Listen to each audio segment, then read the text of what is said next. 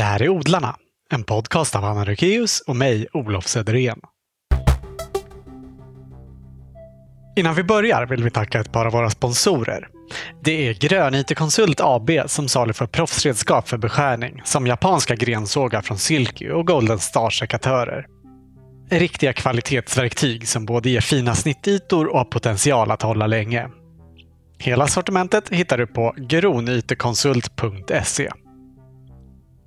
Det här avsnittet sponsras också av Jordnära tunnelväxthus. Förutom just tunnelväxthus har de en massa olika tillbehör för uppdrivning av plantor. Till exempel stora underbevattningstråg, pluggbrätten och växtbelysning. Du hittar allt på jordnära.se. Jordnära med GJ i början. Stort tack! Utan sponsorer hade vi inte kunnat göra den här podden. På en gård i Botkyrka söder om Stockholm bor Agnes och Maurits Larsson Stormgård. Efter flera år i restaurangbranschen bestämde de sig för att utbilda sig inom odling. Och idag har de en riktigt stor grönsaksodling. I alla fall i jämförelse med de vi brukar besöka i odlarna. Från den skördar de bland annat till en restaurang de numera också driver och till sina andelsägare. Och det är Agnes som vi träffar i den här intervjun som vi spelade in hemma hos dem den 23 oktober. Varsågoda! Vill du börja med att berätta om den här platsen? Eh, ja, ehm, ja men, eh, det heter Karshamra gård. Eh, ligger eh, i Grödinge eh, i Botkyrka, eh, så en kvart utanför Tumba ungefär. Ehm, och eh, ja, här bedriver jag min man Maurits en eh, grönsaksodling, helt enkelt. Ni skriver på er webbsida att det är en köksträdgård med utpräglat gastronomiskt fokus. Ja, Va, precis. vad innebär det? Eh, ja, men det innebär ju att eh, vi från början, alltså eh, en av, eller anledningen eh, till att eh, Maurits, då, min man, startade den här odlingen 2013 var ju att han, eh, ja, men han arbetade på på väldigt liksom, fina restauranger med väldigt hög kvalitet och väldigt eh, mycket råvarutänk. Och ja, anledningen till att han sökte sig till att vi bägge sökte oss till eh, trädgårdsmästarutbildning var just för att liksom komma närmare råvaran och liksom vad är en bra råvara och så vidare. Eh, så hela tiden från början när vi startade den här odlingen var just liksom att på något sätt forska i vad som gör en bra råvara och även alltså, att verkligen få jobba med råvaran från frö till bord. Så ja, det är väl där liksom huvudfokuset har legat hela tiden i att skapa råvaror av väldigt hög kvalitet och liksom smakmässigt, näringsmässigt. Typ Mm. så. Därav det gastronomiska fokuset kanske. Ni skriver att ni har som vision att skapa en, en plats där gränserna mellan gastronomi och odling suddas ut. Jag använt så fina ord. Ehm, ja, nej men eh, väldigt mycket för, alltså vi, vi har ju byggt den här platsen väldigt långsamt, men eh, tanken med platsen har ju från början varit att eh, vi ska kunna odla för att förädla själva i form av ja, men liksom middagar och matevents och sådana saker. Och nu har vi ändå kommit till en plats där vi har en jättefin pergola, ett ordentligt utekök där vi kan laga all mat över öppen eld. Så vi har ändå kommit till en plats nu där vi verkligen kan säga att vi gör det, att vi suddar ut gränserna. Vi kan gå ut på fältet och skörda en morot och tillaga den direkt och servera. Så det blir ju som någon slags helhetsbild av, av liksom mat. Alltså mat, egentligen. Det är ju härifrån den kommer. Det kommer ju från jorden och, och letar sig till tallriken genom förädling. Så. Mm. Jag vet inte om, eh, hur mycket det går in i mikrofonerna, men om man hör något i, i bakgrunden som skramlar så är det din bebis Uma som håller på med sitt babygym och Ja. tränar lite. Eh, upplevde ni då när ni jobbade inom restaurang att det, liksom, att det fanns ett stort glapp mellan den gastronomiska världen generellt och eh, odlandet? Ja, men det tror jag. Alltså, det, det, um, både jag och Maurits, oberoende av varandra, eh, valde ju vägen till eh, ja, men, trädgårdsmästarutbildningen och liksom fördjupningen i odling för att vi bägge kände, alltså, vi arbetade bägge på ställen där man arbetade med väldigt ja, men, bra råvaror eh, och liksom på en väldigt hög nivå. Men eh, det är väldigt svårt som både, alltså både kock och eh, serveringspersonal då, som jag jobbade som, att få en nära relation till råvaror. För alltså, man kan ju, ja, men man får ju tag i vilken råvara man vill när man vill. Det är väldigt svårt, alltså fastän väldigt många jobbar numera med säsongstänk så är det väldigt svårt att veta hur mycket liksom, arbete som har legat bakom råvaran och liksom, vad är det som gör en bra råvara och så vidare. Eh, så det var väl liksom en det i ja, men i tanken som vi sökte oss vidare på något sätt till att börja odla. Eh, och jag tror att eh, Nej, men alltså, hur mycket man än liksom som, som engagerad restaurang jobbar säsongsmässigt så tror jag ändå att liksom glappet finns där eftersom man kan ju inte, alltså om, man, om man väljer att helhjärtat jobba med sin restaurang så har man ju ingen möjlighet att fördjupa sig i, Nej. i grödan eller råvaran på något sätt. Mm. Eh, Nej, precis. eh, Vill du ta en liten paus? Eller vill du eller jag kan bara lyfta hennes? upp henne tror jag. Eh, ja, kom här. Ja, men det var liksom det som var ingången till odlingen för, för din del eller för er del. Ja, precis. Alltså för min del var det, jag jobbade på eh, Mattias Dahlgren i matsalen där när jag valde att söka till trädgårdsmästarutbildning. Eh, och då var det just, alltså, det var ju en plats där jag eh, Ja, men där man liksom växte väldigt mycket just för att det var så otroligt, alltså det är så otroligt proffsigt där eh, och det är eh, liksom en väldigt hög standard på allt. Eh, men också alltså på grund av den så här proffsiga och höga nivån så är det också väldigt, det blir eh, väldigt strukturerat och liksom nästan militäriskt på något sätt, alltså på ett positivt sätt. Så, eh, så det var efter ett tag när jag liksom, och, och så har man samma rätter ett tag då, eller nu, nu ser det ju annorlunda ut där, men eh, så efter ett tag så blev, liksom snurrade det lite i mitt huvud där med att presentera samma rätt och det här är en lök från Skilleby trädgård och jag kände att jag var liksom, jag visste att det var fantastisk mat men jag visste liksom inte varför. Nej. Och eh, ja, men ville då söka mig till att lära mig varför. Och eh, ja, men på den vägen. Och Maurits gjorde exakt samma resa fast liksom från, ja, men från kökssidan då. Att lära sig vad som är en bra råvara och varför. Och liksom vad, vad är definitionen av en bra råvara också. Eh, man ser ju bara grönsaker liksom i en viss form och på ett visst sätt. Men går det att använda andra delar av dem och går det att använda dem alltså, när de är omogna, övermogna. Alltså vad finns det vad finns det för smak då? Vad kan man skapa av det? Alltså det är ju verkligen en hel... Det är ju det som är så roligt och lyxigt med att odla det själv. Eh, att man kan, man kan verkligen upptäcka nya smaker och eh, ja, men nya vägar att använda råvaror. Alltså gurka är god pytteliten, eh, perfekt mogen och eh, jättegod övermogen också. De brukar bli väldigt så här, nästan citronsyrliga när de blir jätte, jättemogna. Så det är, det är ju verkligen liksom tre helt olika smakbilder i, i en råvara. Ja. Det är otroligt spännande att se vad man kan göra med råvaror. Också inte bara... Det är fantastiskt att lära sig vad man själv kan göra för att påverka råvaran. Eh, men också väldigt så här, eh, vad säger man, humbling, vad heter det på svenska? Eh, att eh, förstå hur mycket väder och vind och liksom säsongen påverkar. Vissa säsong, säsonger är toppen för tomater, andra är inte det och så vidare. Nej, men precis. Och det är väldigt spännande att se att det inte är... Ja, men man får en väldig respekt för råvaran. ja. Verkligen. Hade du haft någon odling eh, omkring dig i ditt liv i, i tidigare? Um, ja, inte, jag har alltid växt upp på landet. eh, Ja, så. var någonstans? Ehm, jag har växt upp eh, utanför Gävle i ett ställe som heter Forsbacka och sen så också uh, ute i Gnesta, uh, ute på landet. Mm. Men vi har aldrig liksom bedrivit någonting.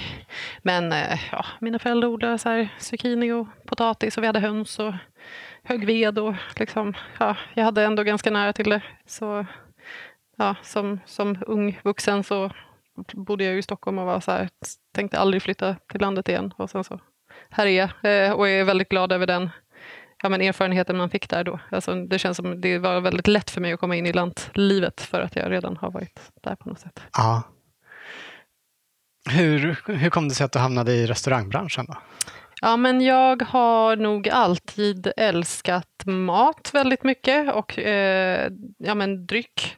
Det är inte, eller min pappa arbetar med, med vin och vinimport. Så, och är, alltså mina föräldrar är väldigt matintresserade så jag har verkligen fått det från, från grunden.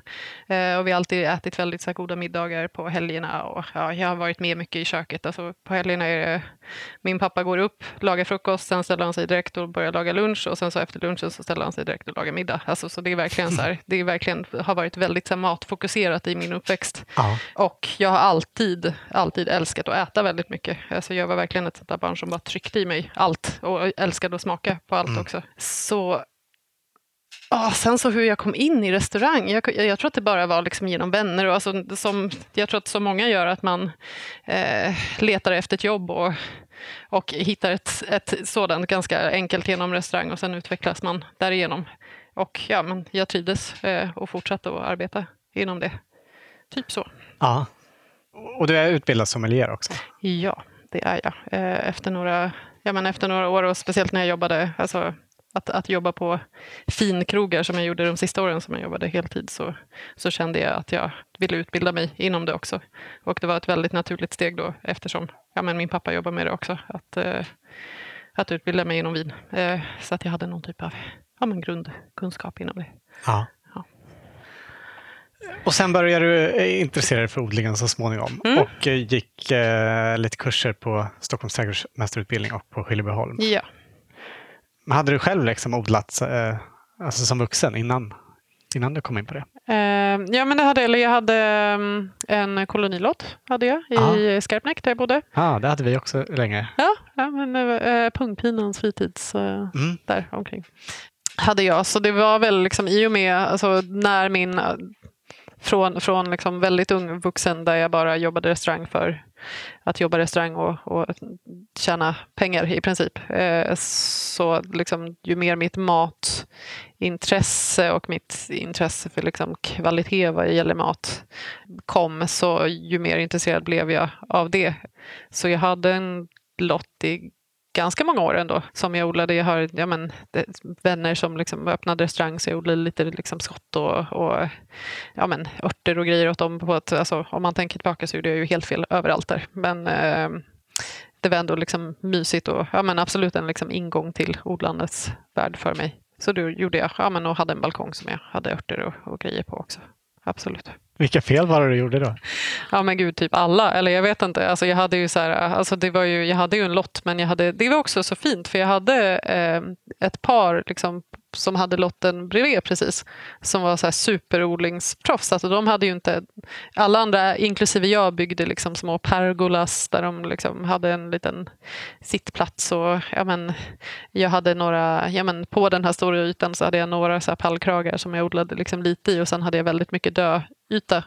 Men de hade verkligen liksom hela sin lott i perfekt liksom odlingsföljd och, och visste, odlade precis liksom vad de behövde för, för att klara sig i lökväg och så vidare på ett väldigt sådär effektivt eh, sätt. Det är ju många, det är många som har kolonilotter och bara odlar liksom blommor och sitter i på också. Vilket är, men mitt mål var ju att odla grönsaker men jag gjorde det Ja, men jag gjorde alla de där felen som man gör från början. Satte saker alldeles för tätt och ja, men, satte saker för sent, satte saker för tidigt, eh, skördade inte tid, skördade för tidigt. Alltså allt, man, allt vad man nu än kan göra.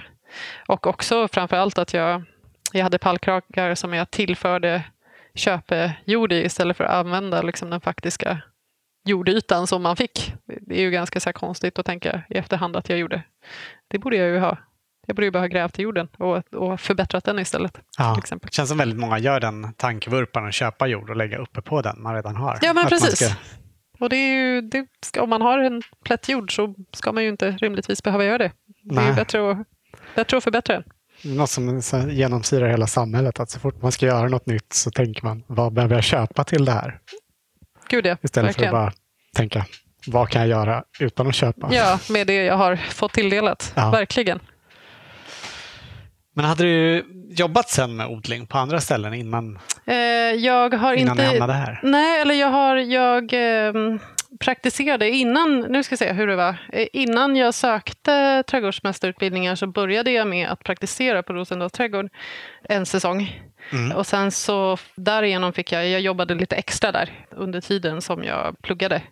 Men sen så, ja, efter avslutade kurser så, så hoppade jag ju på den här odlingen direkt. Vilket är ju, eller har ju varit fantastiskt, men också så här, om man, om man skulle kunna ge en, en ung odlingssugen människa ett tips så är det ju helt klart supertoppen att gå hos någon, kanske lite längre än vad jag gjorde, och, och odla bara för att lära sig lite grunderna. kan man göra misstagen där istället för att köra på sin, på sin egen plats. Typ så. Men då när du, eh, när du började ut utbilda dig inom det här? Hade du, liksom, hade du liksom planen att du skulle ha en egen gård då? Eh, nej, men det tror jag inte. Eller jag, hade, alltså jag hade ju praktiserat där på Rosendal och tyckte att det var så himla... Alltså det är ju... Eh, ja, men precis som liksom restaurang så är det ett liksom väldigt hands-on och väldigt liksom hantverksmässigt och fysiskt yrke och det passar mig väldigt bra. Men sen så när jag började utbilda mig så hade jag väl ja, då var väl min plan att jag skulle liksom näsla mig in på Rosen och försöka få jobb där. Alltså bara alltså hitta någonstans att jobba. Men jag visste att jag ville jobba med att odla grönsaker och mat eh, var jag väldigt bestämd över att jag ville göra. Och sen så är det ju inte som att det kryllar av ställen där, där man kan göra det. Eh, så sen så när jag träffade Maurits eh, och eh, eh, han visade den här platsen så kändes det liksom väldigt givet att vi skulle slå oss ihop och göra det tillsammans. Ja. Bodde han här redan då? Precis, då bodde han redan här eh, och hade bott här i några år. Och, eh, ja, men startat, jag träffade honom på hösten 2000, eh, eller sommaren hösten 2013 och då hade han precis startat odlingen här ute. Mm. Och sen så hoppade jag på full heltid året efter. Ja. Och ni hyr, ni hyr huset och marken ni odlar på här på gården? Så vi hyr huset vi bor i och arrenderar marken. Ja. Jag tänker att vi ska ge lyssnarna en liten bild av hur, hur det ser ut. Mm. Eh, det är en väldigt fin plats. Det är ganska, säga, en ganska öppen, stor öppen yta mm. eh, i ett annars rätt skogigt landskap. Mm. Och sen så ligger det era, ert hus och några hus till som på en liten, eh, liten en kulle, liten, kulle en liten ö mitt i det här öppna. Liksom. Vill, vill, du beskriva hur, hur era odlingar ser ut i det här? Eh, ja men absolut, det är ju som sagt eh, jätte, jättevackert här ute. Det är, och just den här gården är en av de vackraste ute här i Grödinge, tycker, tycker jag. Ja, eh, jättefina just, gamla hus. Ja, När är det härifrån? det här är, jag tror att stommen är från typ 1800-talet i vår lilla ja, härbrett som vi bor i. Så. Det är supermysigt. Eh, med lite kakelugnar och, och, mm. och mys. Eh, väldigt lågt i tak. Så man är, om, det vi har vi känner få, men några som liksom måste huka sig lite när de, när de står här. Och men annars jättemysigt.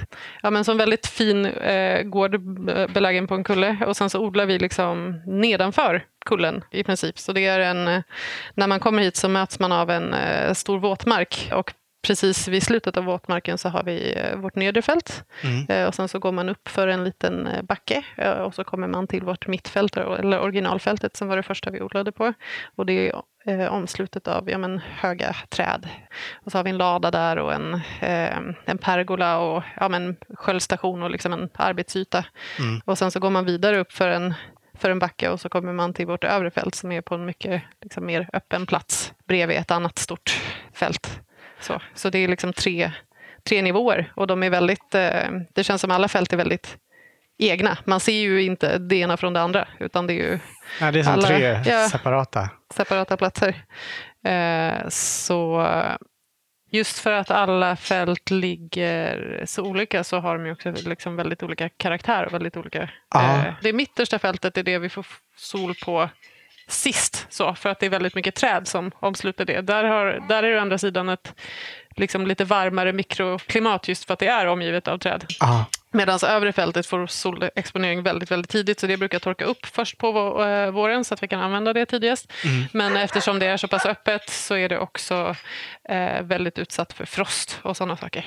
Det är alltid det där med, alltså, när man odlar så vill man ju ofta liksom mysa in det lite för att det ska bli varmare. Och där uppe är det väldigt öppet men det, är också, det finns liksom både fördelar och nackdelar med det. När det blåser mycket så eh, är det ju väldigt mycket skadedjur till exempel som inte trivs. Så det är ofta väldigt bra tacksamt mot eh, jordloppor och sådana saker med de starka vindarna eh, som oh, kommer ja. där uppe. Men mer känsligt för frost. Och sen så nedre fältet ligger ju precis vid en våtmark så bara våtmarken där är lite tempererande. Eh, så det brukar också vara lite mildare vid frost. Och så. så det är verkligen ja, ja, men som en liten etapp av, av fält omgivna av skog. Så det är väldigt, eh, det är väldigt slutet också. Man, ser, man kan se eh, nedre fältet lite från vägen men annars är det ju verkligen en, liksom, en sluten liten värld. Så. Ja.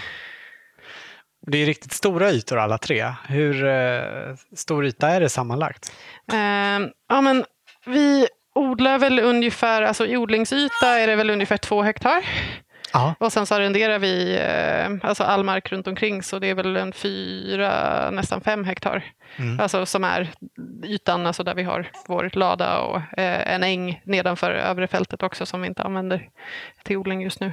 Mm. Och på det här översta fältet där har ni två stora larvtunnlar också? Mm.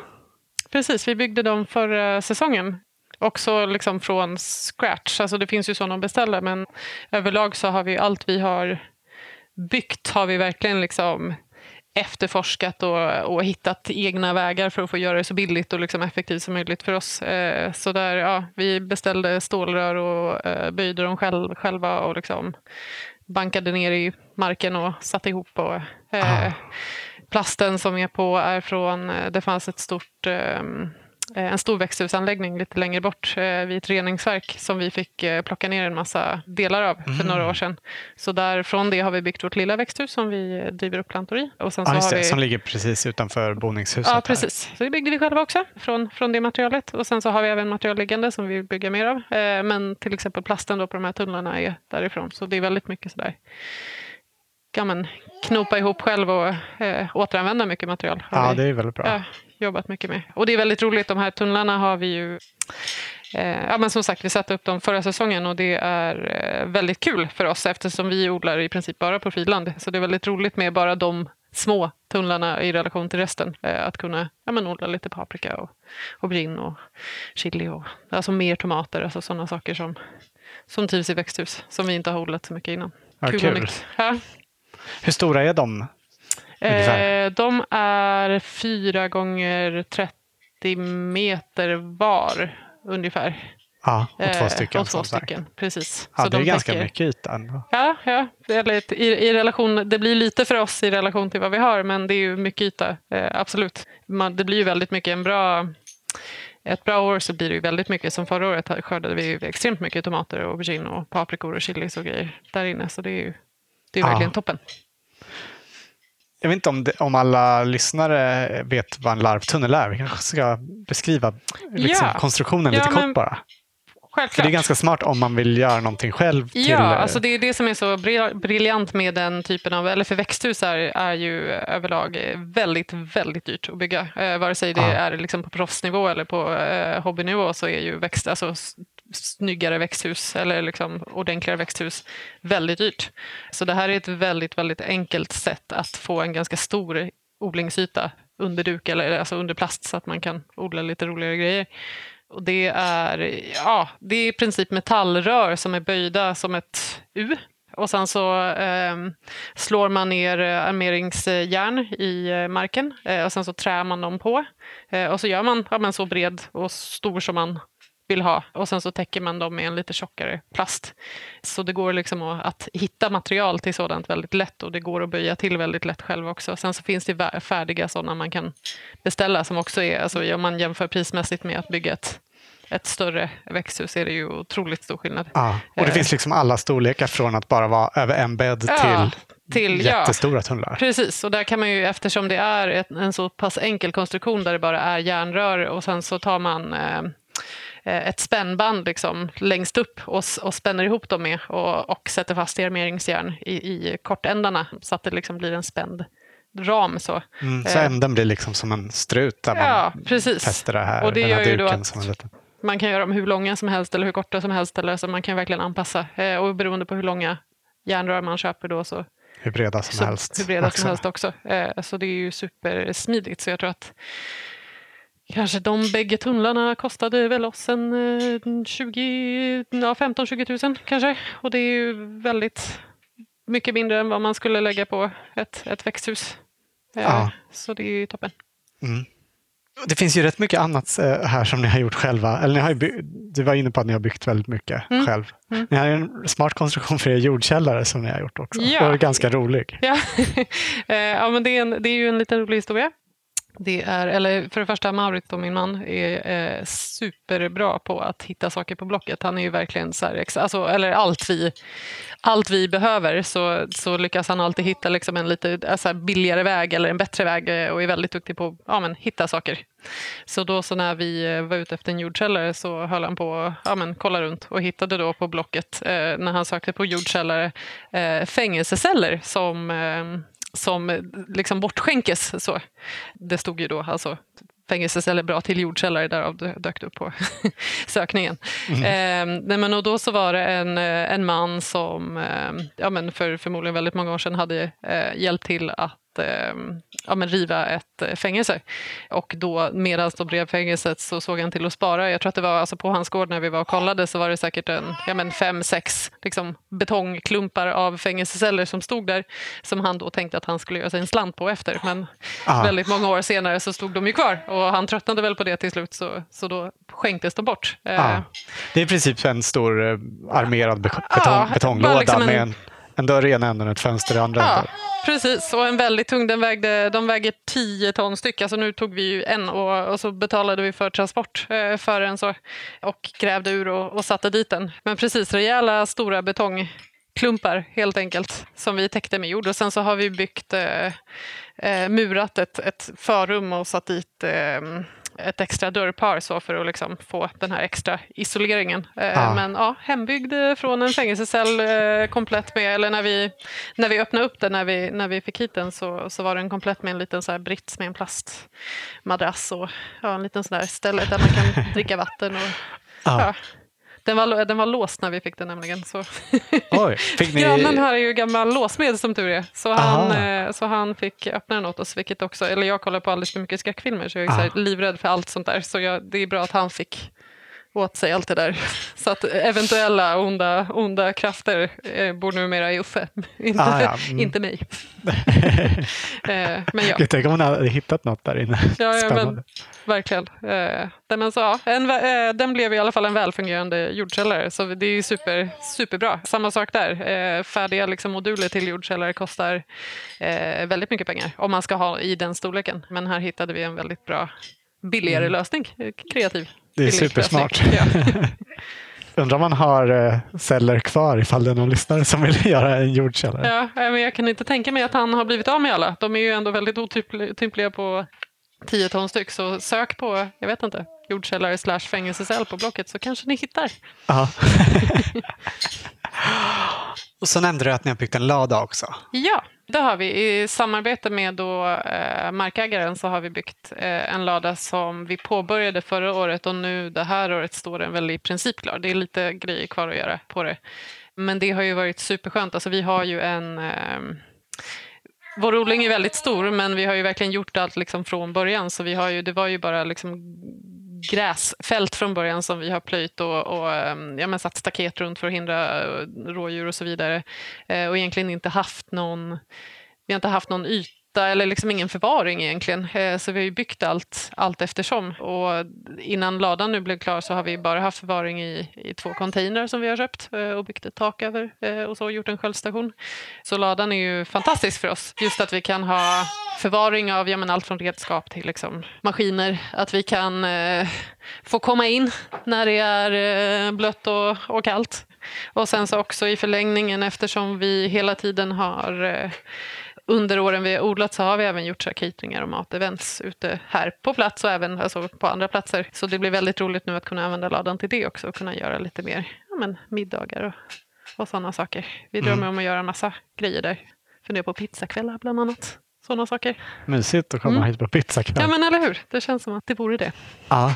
Och du nämnde, jag tror du nämnde att eh, ni också har ett, ett, eh, utekök utanför ladan. Ja, precis. Vi har ju också byggt eh, Ja, men vi har ju byggt platsen allt eftersom och, och en viktig del av att bygga platsen har ju verkligen varit att få bygga ett kök och eftersom vi inte haft något, vi har ju varken haft liksom från början el eller, eller vatten eller något sådant där så har vi ju varit väldigt begränsade i hur vi har kunnat arbeta. Och därav har vi ju byggt ett utekök helt, alltså som man bara kan vedelda. Så. Eh, med en stor grill gjord på, ja, även där återbruk, en gammal eh, rejäl järndörr eh, har blivit en grill. Eh, ser som en dörrkarm som Ja, är men precis. som, som vi- ram och sen satt en, köpt en metallskiva som vi har satt under och så har vi bara satt upp, vi har ställt upp det på lekablock och så har vi ja, men, köpt stora metallgaller som vi, som vi grillar på. Vi har byggt en rök eh, av en gammal, eh, alltså en, ett rökskåp av, ett, av en gammal eh, ventilationstrumma. Ja, lite sådär, man tager vad man haver och det har blivit en väldigt fin plats. Och även pergolan eh, som har, vi har byggt utanför. Timret är från en, från en gammal lada som skulle rivas. Och mycket återbruk, helt Ja. klart. bra. Ja. Um, vill du berätta mer om hur ni odlar och vad ni odlar? Åh, eh, ja. Eh, ja men vi är kravcertifierade för det första. Eh, och vi eh, växlar ju runt. Alltså, eller hela, vi säljer ju både till eh, privatpersoner i form av andelskassar och eh, till restauranger. Och eh, lite nyckeln i att vi ska kunna göra det är ju att vi odlar så varierat som möjligt. Eh, just för att ha så mycket som möjligt på lista, liksom både till när vi säljer till restaurang och, och när vi gör våra grönsakskassar. Så vi odlar ju allt från morötter, lök, majs, kronärtskocka, tomater, eh, olika örter, eh, ja, bladkål, eh, huvudkål. Eh, Ja, så, så mycket som möjligt helt enkelt. Eh, sallad. Eh, just för att kunna fylla grönsakskassar till våra privatkunder och för att kunna sälja till restaurang och liksom hålla det intressant. Och så som vi odlar det är ju att vi har, vi har som ett fast bäddsystem och där roterar vi ju under åren runt grönsakerna för att hålla jorden frisk och ja, se till att det blir så. Oj, Oj, hej Polly! um, bra som möjligt. Så vi odlar, eh, vi odlar ju smått men kanske relativt stort i liksom, eh, småskaligt sätt. Så. Ja, två Eh, hektar är ju ändå Ja, ganska stort. det är ju ganska stort. Och så har ni en liten traktor som ni Precis. Som ni Ehm, har, vi, har en större, med. ja, vi har en större traktor som vi ehm, lägger bäddar med. Och sen så har vi en liten traktor som heter Mactrack som vi, som vi rensar det värsta ogräset med och luckrar jorden med. Så den, har som en liten, den ser ut som en liten månlandare. Och sen så har den ehm, ja, men som en redskapsbärare fram så kan man sätta på skär, alltså precis som en handhacka som man hackar jorden med. Så kan man sätta på skär som liksom drar igenom jorden mellan raderna och så har vi ja, men ett specifikt avstånd mellan raderna så att det passar för hackan. Och, ja, allt är liksom uttänkt för att det ska vara så lätt arbetat som möjligt. Ja. Eh, Men och de här månlandarhjulen, de är liksom, eh, bredden på dem är anpassade så att de kan Ja. gå i gångarna och Precis. Eh, gå över. Ja. Är, är det över en eller två bäddar då? Eh, en bädd åt gången. Eh, så vi kör aldrig, eller går aldrig i våra bäddar, utan vi kör alltid liksom, ja, i hjulspår runt omkring dem. Men den kan man ju också bara, alltså vi använder ju den mest i, i början av liksom grödans liv. För sen Mm. när saker växer sig för höga och stora så kan man ju inte köra med den. För då Nej, för den är inte så jättehög. Nej, den är inte jättehög. Så i början tar man det värsta ogräset och sen är det ju extremt mycket liksom handrensning med handhackor också. Aha. Såklart. Men är inte, det är inte bara ni två som sköter alla odlingarna? Ni har Eh, nej. anställda också? Precis. Eh, sen, eller vi har, eh, de första åren så, så skötte vi allt. Vi har ju, det har ju växt långsamt från att vara ett fält och sen två fält och sen till slut tre fält. Eh, men även när vi har haft de här tre fälten har vi skött det själva. Men då har man ju verkligen jobbat hela tiden. Ja. Eh, Men numera har vi, sen förra året så har vi lite anställda. Så förra året hade vi eh, några timanställda och sen så det här året för första gången så har vi en heltidsanställd och så har vi haft en timanställd också. Ja. Vilket är ju superlyxigt och skönt. Verkligen. Ja. Vad använder ni för eh, näring? Alltså hur, hur gödslar ni? Dels så lägger vi egen kompost. Med, eh, det, det är några som hyr stallet här på gården som har hästar. Så då blir det väldigt mycket hästgödsel. Ja. Så det brukar vi ta ner eh, och lägga på komposten. Blandat med då växtrester från säsongen. Och ibland så lyckas vi få lite kogödsel från grannbönder och så. Men vi köper också kompost, färdig kompost Mm. som vi använder. Så vi brukar liksom blanda upp vår egen kompost med det. Och sen så har vi vår lilla månlandare Mactrack med ett litet släp som vi fyller med kompost. Och sen så går vi för hand och, och skyfflar ut det över alla bäddar. Så Ganska- en kör och en Ja, precis. är där bak på. Eh, ganska arbetsintensivt men också väldigt liksom, ekonomiskt med gödslet för då, då sprider vi det bara precis där vi behöver det. Och sen så kan man ju också anpassa efter grödan. Så till exempel kål eller pumpa vill ju ha väldigt mycket gödsel så då lägger vi mycket på de bäddarna medan rotfrukter vill ha mindre för annars blir det bara blast och liten rot så då Ja. lägger vi mindre. Och så här, innan att tidigare år så har ni haft eh, kor också. Ja, precis. Eller de här två senaste åren så har det varit kor på gården. Förra året så hade, ägde vi kor tillsammans med grannarna Eh, och det här året eh, eftersom vi fick ett litet barn så kände vi att vi hade nog att, att göra. Så hade grannarna kor. Så de går ju och betar mm, på fälten pre- eller, precis utanför grönsaksfälten. Så. Eh, Just det. Men de, det är bara på sommaren ute så ni kan inte Ja. ta så mycket gödsel från dem. Nej, nej precis. Nej, de, de går ju utomhus eh, hela, hela sommaren och sen så går de precis till slakt. Eh, Så där blir det inget gödsel. Men om vi hade haft kvar dem på vintern så, så hade vi kunnat ha gödsel. Men däremot så är det ju då problemet att man måste ha någonstans att skörda hö om man ska ha djur på vintern. Och det, så mycket mark har vi inte så Nej. att vi kan göra det.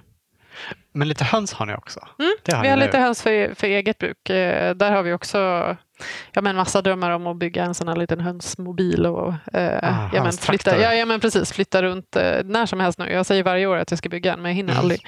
Nej. Men jag ska. Eh, men ja, eh, nu har vi bara några som vi tar ägg av själv och eh, ibland om det går så, så kan vi ge eller sälja till våra andelsägare om det blir mycket ägg. Men drömmen är ju i förlängningen att ha mycket fler höns så att vi skulle kunna sälja ägg också och ha det Ja. i våra kassar. Men det är inte så att det blir tillräckligt med gödsel från hönsen? Eh, nej, eller odlingar? faktiskt det använder vi eh, eftersom vårt hönshus är eh, s- precis bredvid vårt eh, mindre växthus där vi drar upp alla våra plantor eh, och eh, sen senare sätter tomater i. Eh, så har vi en komposthög precis utanför hönshuset där vi lägger ja, men hönskomposten och så blandar vi det med växtrester och ja, matrester från när vi äter och så också. Så den komposten använder vi inne i det växthuset och det brukar alltid ge superfint resultat. Hönsgödslet är verkligen potent, så väldigt Ja. starkt. Så det använder vi. Mellan eh, bostadshuset här och eh, det mellersta fältet så, så visar du innan att ni har en stor bevattningsdamm. Ja, precis. Det måste ju vara toppen. Ha. Ja, det är ju, ja, men för det är det som är så magiskt med den här platsen. Den är liksom som gjord för att odla grönsaker på på något sätt. Med två, eh, det är ju en damm där och sen så nedanför är det också en damm. Så, och de är anlagda också av, eh, jag tror att Jan som äger gårdens morfar och han anlade dem för att eh, odla fisk i från början. Eh, men eh, det flödar bara vatten i dem under en viss del av året så under sommaren så står de helt stilla så fisken smakade inte så gott. Så han gav upp det projektet ganska snabbt. Men det var ju toppen för oss för då är det två väldigt stora anlagda dammar. Så vi har större dammar än många tror jag. Och där har vi då ja, men en pump eh, som, som suger upp och så har vi som stamledningar ja, men tjocka rör eh, över alla våra fält som vi har klokopplingar och så leder vi ut eh, slang med, med vatten, liksom spridare. Så Ah. till alla tre fält så, så går det en, en ledning och så kan vi vattna på det sättet. Ja. Och nu har vi en så pass kraftfull pump också så att när vi väl sprider så sprider vi över ganska många bäddar åt gången. Vilket gör det väldigt effektivt att vattna. Däremot så brukar vi, eller sen Speciellt sen förra året när det var så himla varmt och torrt så är vi väldigt, eller det har vi varit från början men lite extra efter det, väldigt medvetna om hur vi eh, vattnar. Eftersom... Eh, Fanns om det man- vatten eh, så att det räckte? Eller Nej, det tog slut för oss första gjorde gången det. förra året. Det har vi aldrig varit med om förut. Så det, det var väl en två, tre veckor där som var riktigt eh, ja, men krisiga. Så vi visste inte riktigt vad vi, vad vi skulle göra. Men sen till slut så kom det ett spöregn och fyllde på dammen väldigt, eh, väldigt snabbt. det kändes som jag avbröt något nytt, men eh, du, du var inne på att ni hade förändrat något sen, sen förra året för att förhindra att det skulle bli så igen. Nej, Eller var det, nej. Det var nog mer att vi liksom, vi, ehm, vi fick verkligen, eftersom vattnet tog slut förra året, vilket aldrig har gjort, så fick vi verkligen en eh, helt annan tanke kring vatten. Att det var, eftersom det var så extremt Mm. förra året så, så är vi nu extra medvetna och extra Mm, ni har liksom noggranna inte behövt med- bry er ja, så men- mycket om det innan. Nej så. men precis, hur man använder vatten. Det är ju verkligen inom odling så går det åt otroligt mycket vatten om man ska få någon vidare skörd. Ja. Och det ska man ju vara medveten om, hur man då arbetar med sitt vatten. Så att man inte är slösaktig med det. Nej, eller så att man använder det effektivt. ja, det känns ju som att många fick sig en tankeställare just då förra sommaren, 2018, när det Mm. var så himla torrt. Mm. Ehm, Men, men eh, de här tre, två, tre veckorna då det verkligen var kris, ni klarade er ändå? Eller var det liksom, fick ni ta till andra lösningar under tiden? Eh, ja, men vi höll på, eller dels så höll vi på lite sådär panikartat att försöka, för det, den dammen vi använder ligger precis bredvid där vi har placerat den här ganska tunga stora eh, pumpen och sen så från den dammen så går det ner till en till dammen som är ganska mycket längre ner. Så där försökte vi då att ändras så att vi skulle suga upp vatten från den men då visade det sig att pumpen inte klarar av en för lång liksom, insugsslang så vi höll på, alltså, säkert i, i alla fall två av de här tre krisiga veckorna eh, höll vi på att mecka med pumpen och försökte få till liksom, lösningar så att det skulle funka och, och vattna med, eh, med det vattnet. Men till slut så satte vi en dränkbar pump i den nedre dammen som fick pumpa upp på natten till den övre dammen och så fick vi lite vatten så att vi kunde vattna det mest kritiska. Sen, eh, de tre veckorna var väldigt torra och det var just under de tre veckorna så gick ja, men, sallad i blom väldigt lätt och mangold, alltså sådana saker som, eh, som hade behövt jämnare fukt. Så. Men sen så får man ju inte glömma vikten med, alltså under de veckorna jobbade vi väldigt mycket då med att hacka. Att det finns ju ett så här gammalt bonde säga att eh, en hackning är tre vattningar och det är verkligen sant så att om man bryter skorpan och hackar jorden kring plantorna så håller sig fukten kvar mycket längre. Så mm. ja, vi fick jobba med lite annat men självklart så var det, det var inte optimalt. Vi hade ju behövt mer vatten till våra grönsaker under de tre veckorna. Men de klarade sig. Det var, det var ändå så pass sent på säsongen så mycket var väldigt väl etablerat. Så, så det höll sig.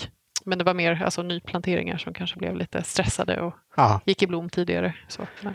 Alltså det där med att luckra, det tog verkligen några år från att jag började odla tills mm. att jag fattade var, eller här, att, det, att det hjälpte överhuvudtaget. Mm. För käns känslan spontant är att om man håller på att luckra i jorden så ska det torka, torka mer där. Mm. Liksom. Men det, det är ju verkligen inte så. Nej, verkligen tvärtom. Och det är också så häftigt att se när man hackar eh, en bädd. Om man har två bäddar av liksom samma grönsak bredvid varandra och man lyckas hacka en en dag och sen så kanske tre dagar senare lyckas man hacka den andra. Då är det ju otroligt hur den första bädden hinner svara på hackningen också. Att, att grönsakerna växer och man ser att de har liksom en helt annan livskraft än det som har en skorpa. Så det är verkligen eh, extremt viktigt att hacka. Alltså just för Aha. fukten i jorden och för att om man då inte täcker jorden, men det gör inte ni här?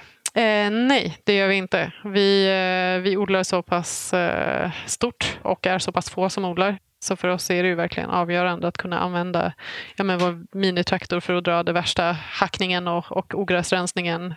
Ja, men att kunna arbeta med maskiner. Vi arbetar inte mycket med maskiner men vi, vi förlitar oss ändå på dem och det hade inte gått om vi hade täckodlat Däremot så är det någonting ja, men vi tänker på och funderar. Vi, förmodligen i nästa år så kommer vi jobba med täckodling i våra tunnlar för där kan vi ändå inte köra med någon typ av maskin. Nice och där hade vi det ganska kämpigt med ogräsrensningen i år så man får hitta liksom ja, men, överlag så, så varje steg vi tar, eller det är det som också blir skönt med ju fler år man håller på med det här, att man hittar, det gäller att hitta lösningar som ja, men både liksom är bra för platsen eh, och är bra för oss och är effektiva eftersom vi är liksom ett företag som ska ändå arbeta, alltså vi ska ändå gå runt på det här, mm. så måste vi hitta de mest effektiva sätten att arbeta utan att liksom tumma på någon typ av kvalitet eller, eller på um, um, platsens välmående på något sätt. Ja. Är det en svår balansgång? Ja, men, ja eller nej. Eh, jag vet inte. Jag, känner, alltså, jag tror att det viktigaste vi Ehm, en av våra liksom, grundpelare som vi jobbar med är ju att vi odlar vår jord så. Att vi ska lämna vår jord bättre än vad, eh, vad vi hittar den.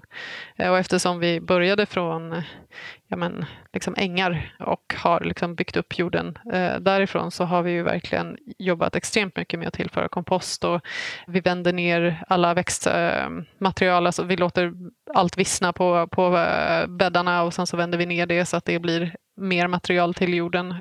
Efter att ändå ha gjort den nu i sju säsonger så märker man ändå en ganska stor skillnad på jordens kvalitet och att det är mycket mer liksom mull och liv och kraft i den. Och, ja, men allt från liksom mer maskar till mykorrhiza till, alltså, det känns ändå som att det blir den blir bättre och bättre. Men sen så självklart i en perfekt värld så skulle vi inte köra med någon maskin alls så hade det ju såklart jorden förmodligen mått ännu bättre. Men jag känner ändå att vi eh, så som vi jobbar ger jorden näring och, och gör den, alltså ger den det den behöver och ge, gör den bättre än vad den var när vi hittade den.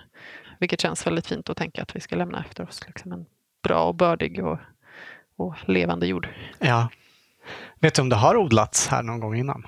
Mm, ja, men det tror jag säkert. Det här är ju, det är ju ett väldigt liksom, gammalt område eh, och eh, precis över vårt eh, originalfält Faktiskt så finns det ett ställe, eller det kallas för Gullhamra.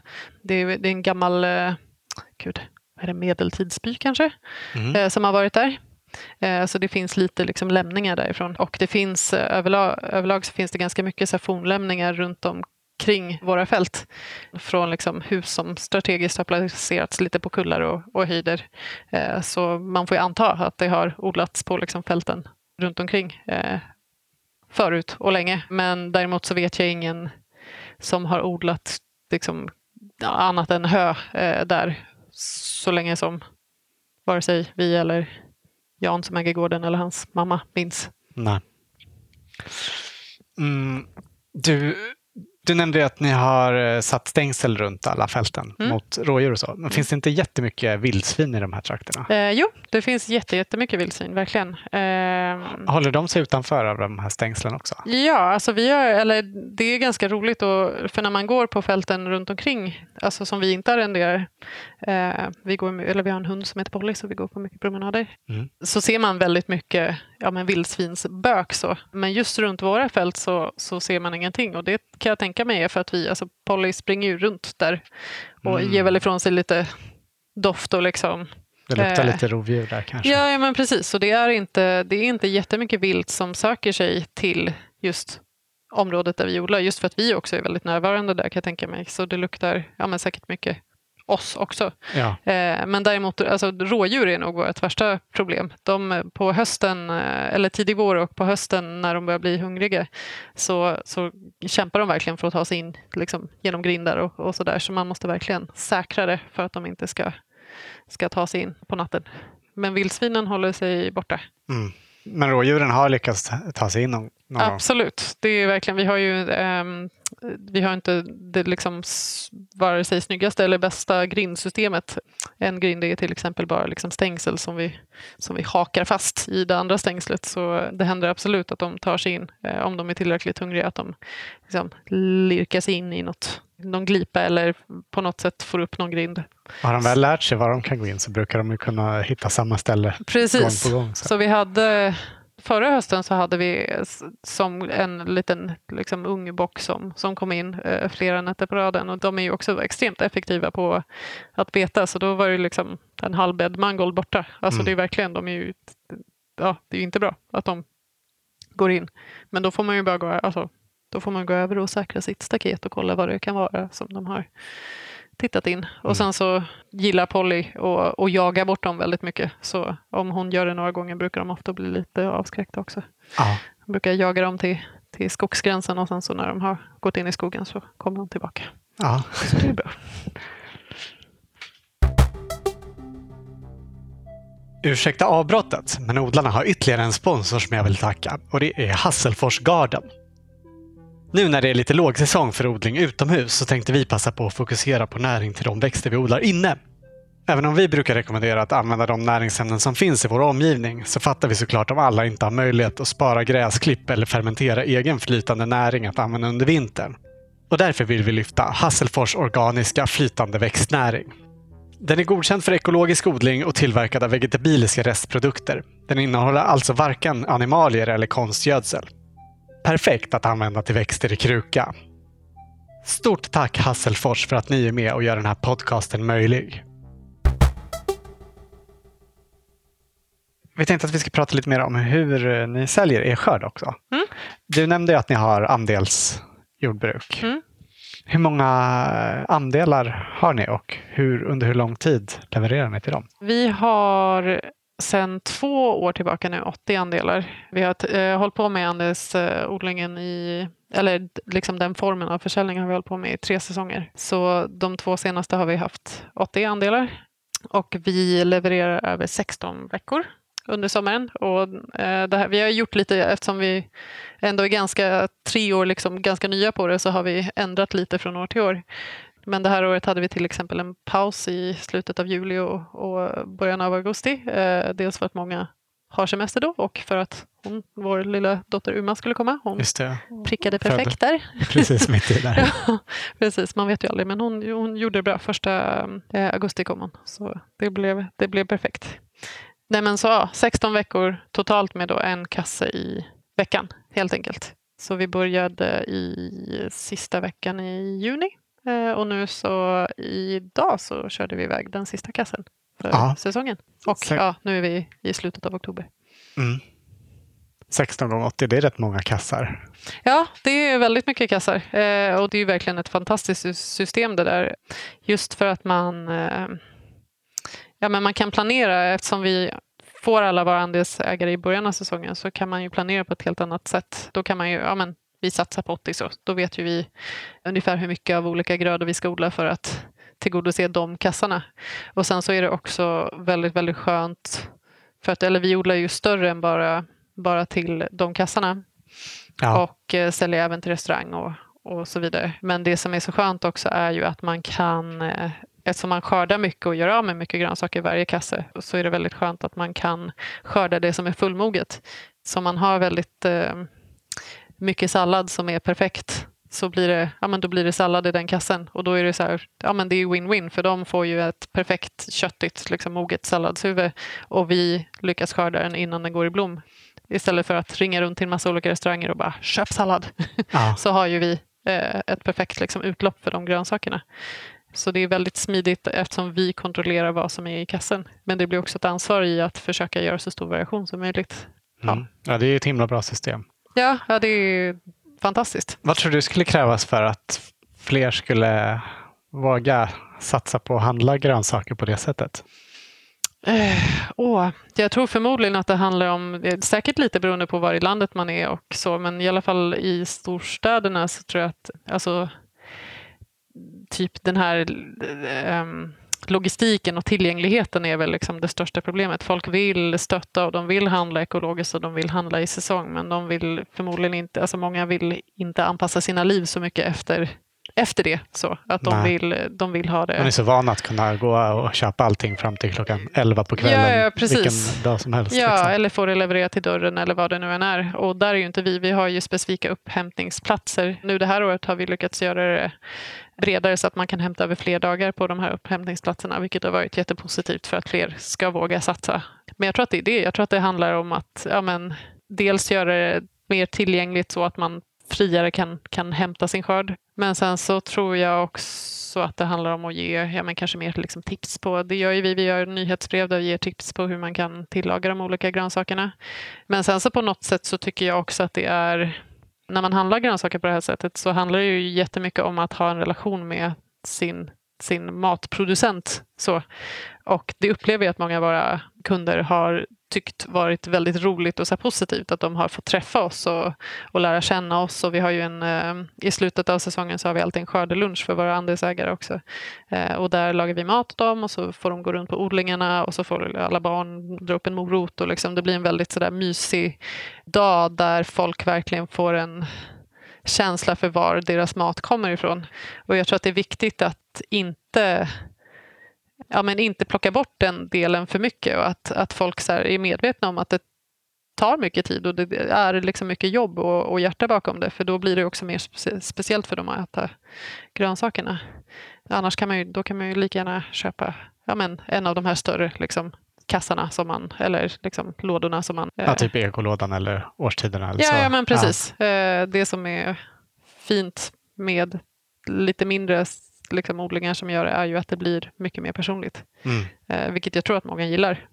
Eh, och då blir det också att folk gärna tar sig den tiden att hämta en specifik plats och en specifik tid för att ja. de värdesätter det. Och såklart en fördel för er som odlar att inte ha massa mellanhänder och så. Precis, verkligen. Det är ju avgörande för oss att, att göra allt. Alltså vi gör ju verkligen allt själva, från att leverera till restauranger till våra privatkunder och sådär, just för att mellanhänder är, är inte ekonomiskt bra. Nej. Har det varit lätt att hitta tillräckligt många andelsägare?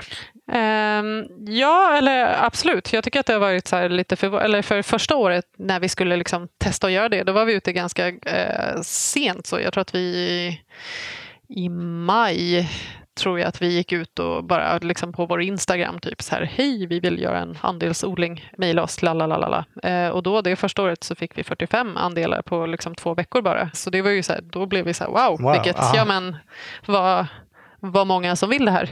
Och sen så har det, ja men från det så har det ändå varit ganska, alltså året efter då när vi var ute i bättre tid så dubblade vi också ganska lätt. Så jag tycker att det har varit, eller jag blev förvånad över hur lätt det var att liksom hitta andelsägare. Mm. Sen så tror jag också, jag tror att det är lite olika, men vi har ju också, eftersom vi har varit verksamma i många år så är det många ja men, som följer oss på Instagram. Eller liksom, alltså jag tror att det var ganska lätt för många att se oss när vi lanserade det. Ja. Så. Och ni har utlämning både här på gården och eh, på ett par ställen inne i Stockholm? Ja, precis. Vi har eh, här ute på gården för de som bor eh, här omkring och sen så har vi i, på Söder. Det här året har vi haft på ett bageri som heter Sebastian på Söder som ligger i Söderhallarna. Och sen så har vi utlämning det här året på Farm, vår restaurang i Frihamnen också. Ja. Är det mest, har ni mest kunder här eller är det mest inne i stan? Det är absolut störst intresse på Söder, där har vi ju alltså majoriteten av våra, våra kunder och sen så några på norra sidan av stan och, och eh, ja, men några här. Men absolut det är Söder ja. där, där det händer.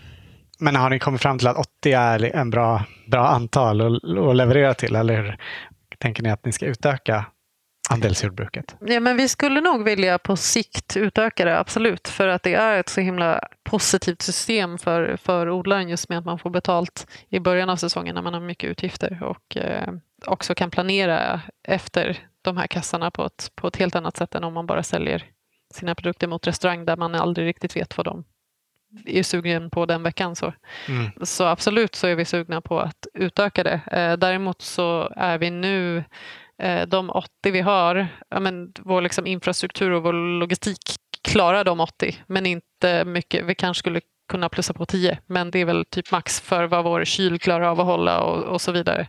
Så om vi ska öka, utöka så måste vi ja, men ändra lite, köpa till exempel en till kyl och effektivisera kanske lite kring vår självstation och så och skörden. Men eh, ja, vi skulle gärna väl inom några år nå upp till 100 i alla fall. Vore kul. Mm. Och sen så kanske mer fokusera på det och eh, lite färre restauranger. Just för att det är ett mycket lättare sätt att, att jobba. Ja. Har ni alltid fått ihop tillräckligt för att fylla kassarna? Eh, ja, tillräckligt med grönsaker? Eh, ta i trä. det har vi. Nej, men jag tror också att det är viktigt att eh, jag tror inte att vi hade varit eh, redo för att göra en andelsodling eh, tidigare än för tre år sedan. Just för att vi, alltså jag tror att det är viktigt att nu, ja, men nu är vi så pass odlingsvana så att vi känner att eh, oberoende på vilken säsong det blir, om det blir väldigt regnigt eller väldigt torrt eller vad det är, så har vi ändå den kunskapen och känner vår plats så pass bra nu eh, och har byggt upp den så pass bra så att vi vet att vi kommer få till grönsaker eh, oavsett säsong på något sätt. Så det är, vi känner oss ändå väldigt liksom trygga i att vi kommer kunna producera tillräckligt mängd. Och just eftersom vi också producerar betydligt mycket mer än vad som ska i kassarna så har vi alltid liksom att ta av. Så till, ja, men precis. Och till och med en dålig omgång av någonting kan täcka i alla fall en kasse. Fast det inte kanske var liksom det vi hade hoppats på i den bädden så, så får vi ändå ihop till, ah. till innehållet av den kassen. Och sen så har vi en så pass förhoppningsvis en så pass stor variation så att man kan liksom, ja, men klippa och klistra lite. lite. Ja, ja, men precis. Och det blir också väldigt eh, Alltså I våra nyhetsbrev också så brukar vi alltid ja, men beskriva lite om vad som händer just nu och där, ska, där kan man också vara ärlig med att så här, den här omgången gick inte alls bra så nu blir det paus på det här men då försöker vi, det här blev jättefint så då har vi det här så att de så förstår att det är de dyker inte bara upp grönsakerna utan vissa saker blir inte bra vissa år och andra saker. Brukar kunderna ha förståelse då? Eh, ja, men det tycker jag. Jag tror att det är en av grejerna de gillar också. Att de kan se lite arbetsprocessen och eh, förstå alltså, hur svårt det kan vara eller hur lätt det kan vara. Så absolut brukar de ha förståelse. Och sen så har vi ju ingen garanti för att de alltid ska få tomater eller sallad eller vad det nu än är. Så, så de får ju det de får och brukar vara, ja, men brukar vara nöjda med det.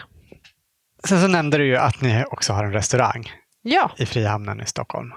Vill du berätta mer om restaurang Farm? Ja, det vill jag. Eh, ja, men den, har väl, den har varit öppen i ungefär ett år, sedan första oktober eh, förra året. Och det är ju jätteroligt eh, just för att vi, alltså från början, från att vi, vi liksom har börjat odla så har vi alltid haft en tanke och en målbild om att eh, jag menar, om att kunna laga mat på de grönsakerna vi odlar på, liksom en, på en högre nivå eller på en jämnare liksom, nivå. Så eh, när vi fick frågan då av eh, vår vän eh, Niklas Jakobsson som eh, driver eh, en vinimport som heter Wine Trade och ett eh, bryggeri som heter Stockholm Brewing Company. Om vi ville vara med och öppna den här restaurangen så blev vi ju jätteglada och tyckte att det var ett jättespännande projekt. Så Farm är ju ett samarbete i princip mellan vår odling, en restaurang och ett bryggeri så tanken är ju att de tre företagen ska gynna varandra.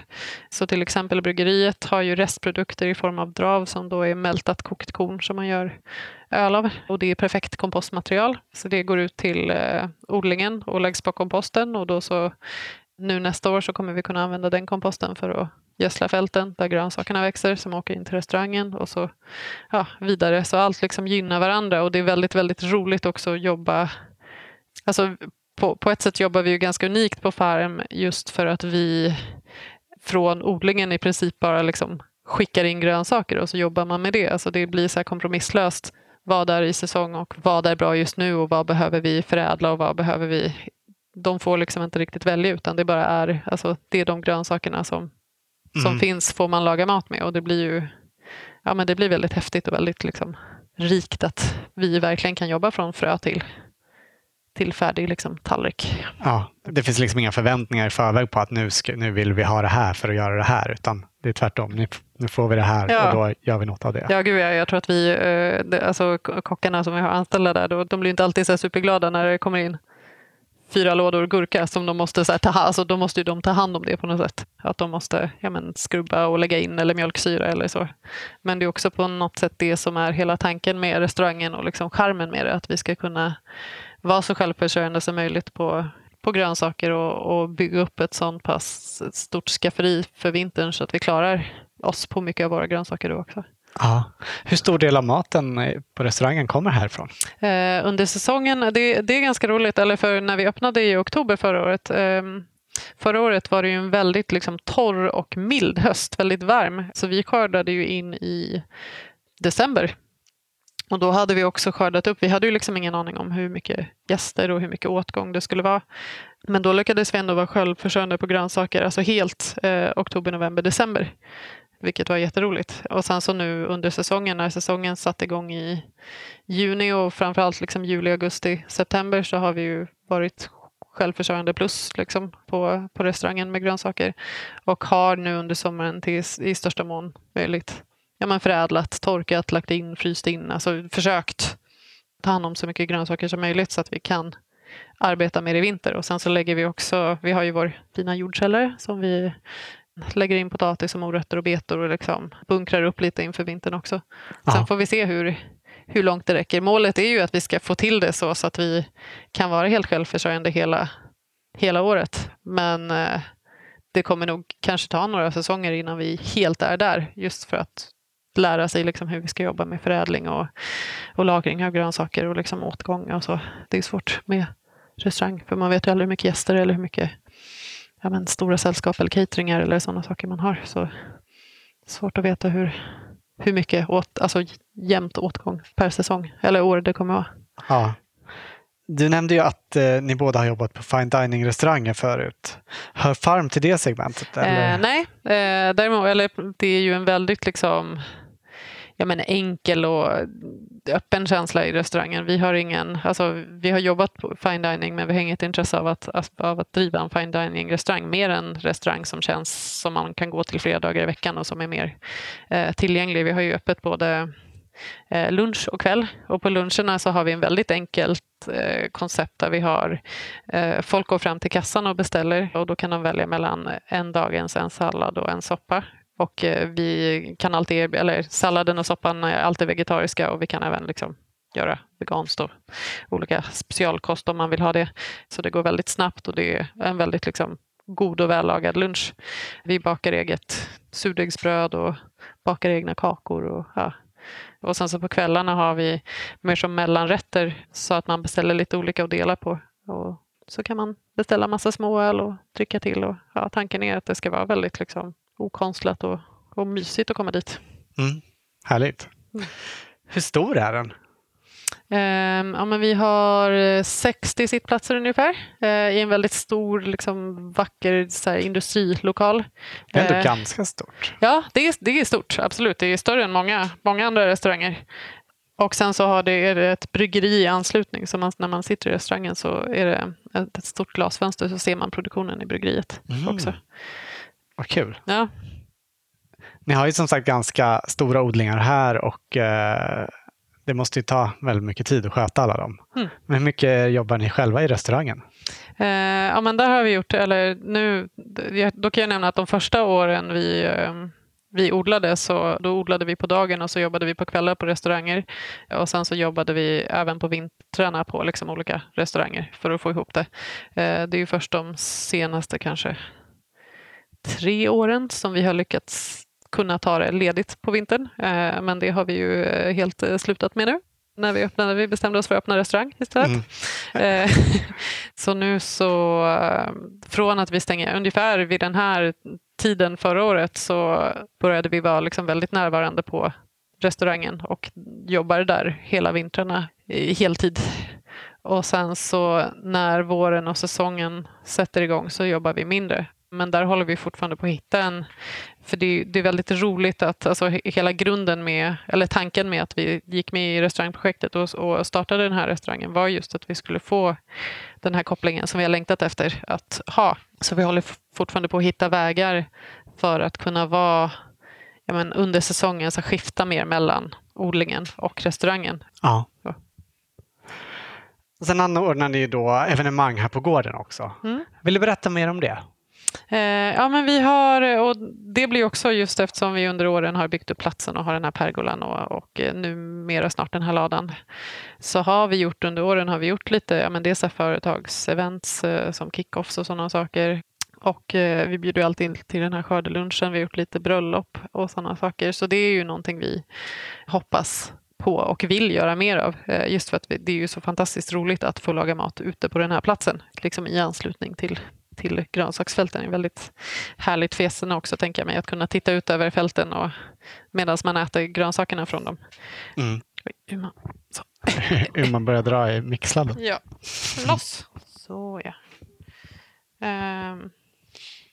Nej, men så, så det har vi gjort och vill göra mer. Och det har ju också varit så här, vi hade ju någon eh, en så stor kick-off för 100 personer som, som vi hade under den här pergolan. Då. Så satte vi eh, en stor pressändning över. Ja. Men vi har också haft, varenda gång vi har haft ett event här så har vi liksom aldrig någonsin haft regn. Vi har bara haft så strålande sol.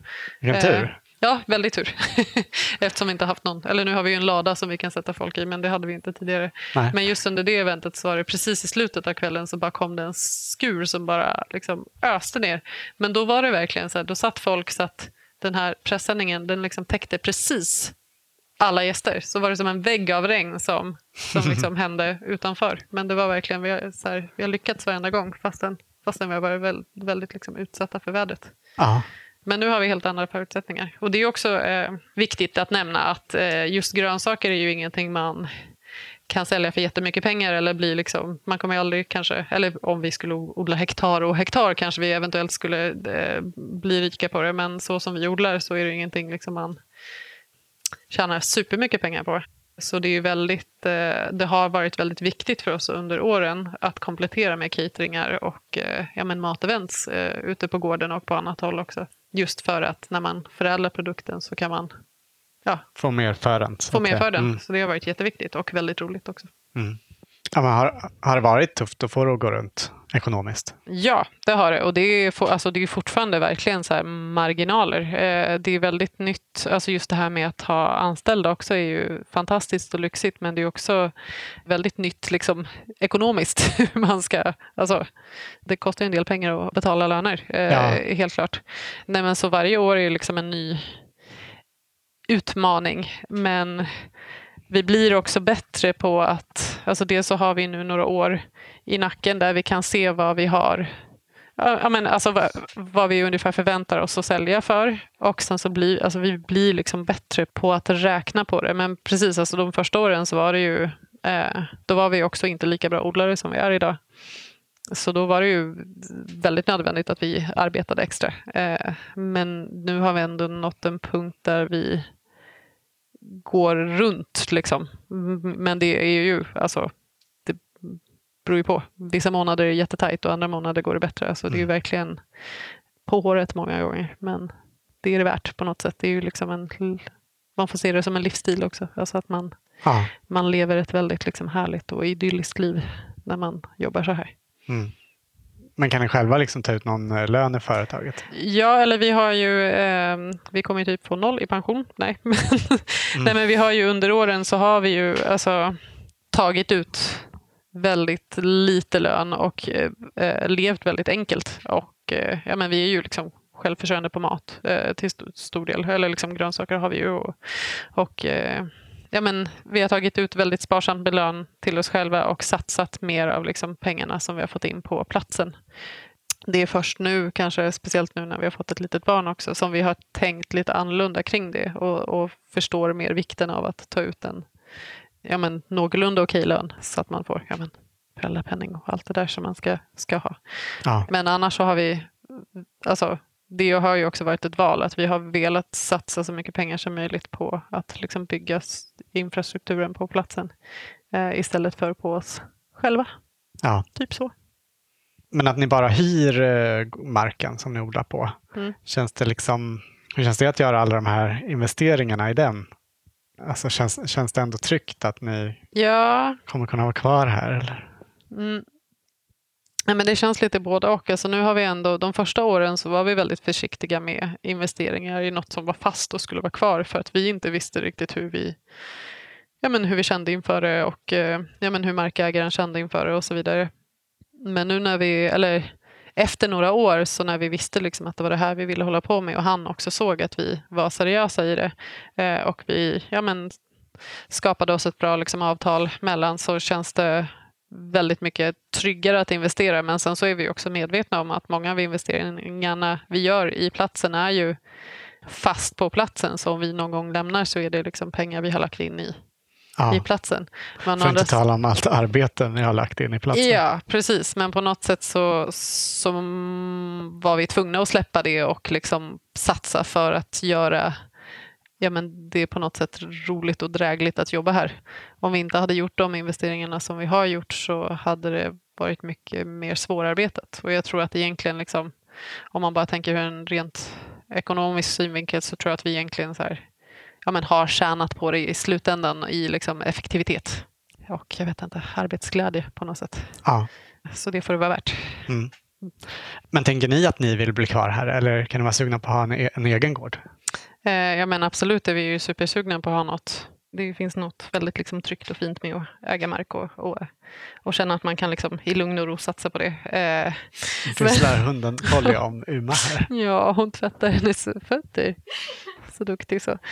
Eh, Nej men eh, alltså fastän, fastän vi har en superfin relation med eh, Jan som äger gården så är det ju fortfarande varenda eh, investering eller grej vi gör så måste vi ta det genom honom och det måste bli godkänt. Eh, många grejer vill vi ju inte, alltså till exempel eh, den här ladan som är byggd eller att ansluta ordentligt med el till, till platsen är ju väldigt, väldigt dyra kostnader som liksom vi inte vill lägga själva utan som han lägger åt oss och som vi då betalar av i ett ärende.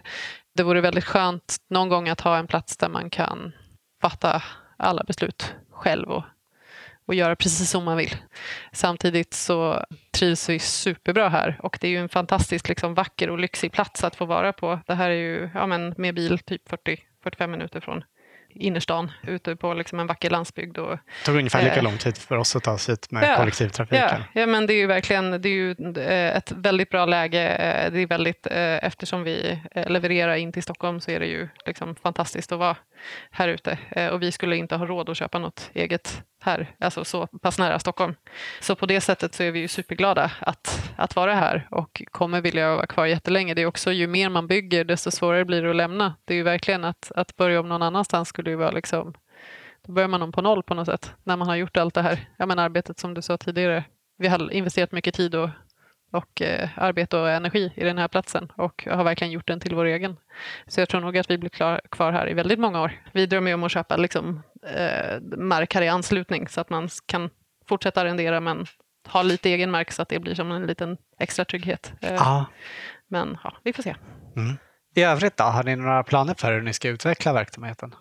Eh, ja, eller egentligen eller inget sånt här direkt. Eh, vi är ju alltid liksom, eh, ja, men, stora drömmare. Vi vill ju göra massa olika grejer. Vi vill, vill ju köpa mark bredvid och bygga ett liksom, ekohus. Vi vill eh, ja, ja, vi vill göra massa grejer. Men eh, ja, vi skulle vilja ha mer djur och mer mark till det. Och, ja, men, skörda eget hö och odla korn till eh, bryggeriet och ja, vi vill göra massa grejer såklart. Men just nu känns det som att vi, vi har fått till det ganska bra och trivs med det vi gör så. Och så framförallt ska vi väl ge det här samarbetet mellan restaurangen och eh, odlingen några säsonger och lite tid liksom och, och få det att klaffa. Sen kan vi gå vidare med nya spännande saker. Ja. Eh, den här kunskapen om råvarorna och kopplingen mellan odling och mat som var ingången till att ni började med det här. Mm. Känner du liksom att du har fått det? Att du har lärt dig det med tiden? Eh, ja, men det tycker jag absolut. Alltså, från att eh, ha haft en eh, ja, men, koll på liksom, säsongen i form av liksom, ja, men man vet att eh, rädisor är en vårprimör och eh, pumpa är en höst. Liksom, delikatess. Att, liksom, att, att veta det till att faktiskt odla det själv och eh, förstå sig på liksom, processen till att en grönsak blir en mogen grönsak är ju verkligen, alltså, vi, är ju, vi är ju mil från där vi var när vi startade, helt klart. Ja. Skulle jag vilja säga. Det känns som att det finns också en massa föreställningar om just det där. Så här, att rädisor ska vara, man har på våren och kål ska man äta på vintern. Mm. Jag har hört andra odlare som har liksom övervintrat. För kål kan man ju skörda även på våren om man mm. övervintrar plantor. Men som har sagt att inga restauranger vill ha det då. För Nej. att det, de ser det bara som en höst och vintergröda. Alltså. Verkligen. Och, så, och alltså... rädisor kan man ju mycket väl odla och skörda så här års. Liksom. Ja, ja, gud ja. Eh, och precis, och det där är så roliga Ofta, ja, men, en av sakerna som till exempel vi har i våra första kassar alltid är ju eh, bladkål. Och det är ju många som förknippar det med liksom, jul eller eh, sådana saker. Det är ju någonting vi skördar från liksom, när vi börjar skörda in i hela hösten och vintern. Och eh, ja, precis. Det är verkligen så att eh, många restauranger inte köper de råvarorna under sommaren fast det, ja, men, ja, det är verkligen en, en vanlig eh, missuppfattning men därför är det så bra med kassarna och att man kan så lära folk att det går att ha flera omgångar av saker. Ja, men som kol har vi ju en sommaromgång och en höstomgång till exempel. Så vi har jättemycket kol under hela ja. säsongen fast det förknippas med vintern. Och samma sak med alltså, morötter och betor är ofta, en så, eller morötter brukar restaurangerna vill ha när de är så små och primöriga. Men betor är en sån där sak som vi säljer ganska lite av under sommaren. Men sen så jätte, jättemycket av under sensommaren och, och hösten. För att det också känns som en sån vintermat. På ja. något sätt. Men till de andra restauranger ni levererar till, förutom er egen, får ni liksom äh, agera lärare till de kunderna? Jag tror att Eh, Eh, eller de vi arbetar med, alltså som sagt, det är en helt annan liksom medvetenhet kring säsong och råvara nu i restaurang Stockholm än vad det var för, ja, men för några år sedan bara. Och de vi arbetar med har ändå så pass bra koll, men sen så, så självklart så händer det Ja, men att folk, alltså man, har, man har haft något på sin restaurangsortimentslista hela sommaren och sen så, så här, har frosten kommit för två veckor sedan och så frågar de Åh förresten, har ni det här? Så man bara, jag har haft det hela säsongen. Men nu är det, det är ju kallt ute, det är slut nu. Så det är ofta, man agerar kanske inte lärare, men det är ofta folk frågar efter råvaror ur säsong. Men då får man förklara att så här, nej, det här hade vi ju, eller det är, det är alldeles för tidigt, det kommer vara klart om två veckor eller det här hade vi ju för flera veckor sedan, men nu är det, ser det ut så här. Men sen så är det ju också så himla olika för att alltså det blir också, det är väldigt svårt för restauranger att veta vad som är i säsong. Alltså för vi jobbar ju, väldigt, vi jobbar ju i princip bara friland. Så vad, vad som är i säsong Precis, det friland. kan variera väldigt mycket beroende på hur man odlar. Precis, så de som har stora växthus, de har ju en försäsong som inte vi har till exempel. Eh, så det har ju också varit ett, en grej genom åren för oss. Eftersom vi odlar på friland så har ja, men många restauranger köpt liksom, rädisor och sallad och grejer som har växt i växthus under väldigt, väldigt tidig vår. Så när våra rädisor väl är klara, då har de redan haft det på menyn i en månad och då vill de inte ha det längre. Då vill de ha nästa grej som kanske växer i det växthuset. Att det ja. blir liksom att vi har varit så sena i säsong fast vi egentligen har varit i, i den faktiska säsongen, eller vad man säger. Ja. Men eh, de restaurangerna vi säljer till har vi ändå sålt till i väldigt många år och har en väldigt personlig kontakt med. Så det handlar ju också om att ja men, support your local farmer. Liksom. Att de, vill, de kan vänta för de vill handla av oss för att de ja men, vet att vi har god kvalitet och liksom vill stötta det vi gör. Så där, jag tycker ändå att vi har nått till en punkt där vi har många ja men, liksom, trogna kunder som vill att vi ska kunna sälja det vi producerar. Ja. Men har ni liksom minskat på eh, leveranserna till andra restauranger nu när ni har er egen? Eller har ni utökat odlandet så att det räcker till båda, eh, båda delar? Nej, men egentligen har vi nog, eller vi har ju, vi kanske inte jagar nya kunder på samma sätt och eh, håller oss till dem som vi har eh, sålt till längst. Så. Men nej, jag tycker att vi har lyckats sälja bra till liksom våra trogna kunder ändå. Men sen så blir det, alltså, och det har vi också varit väldigt öppna med, att om det är en, ett litet parti av någonting så går ju det givetvis först till kassarna, sen till vår restaurang, sen till, sen till andra kunder.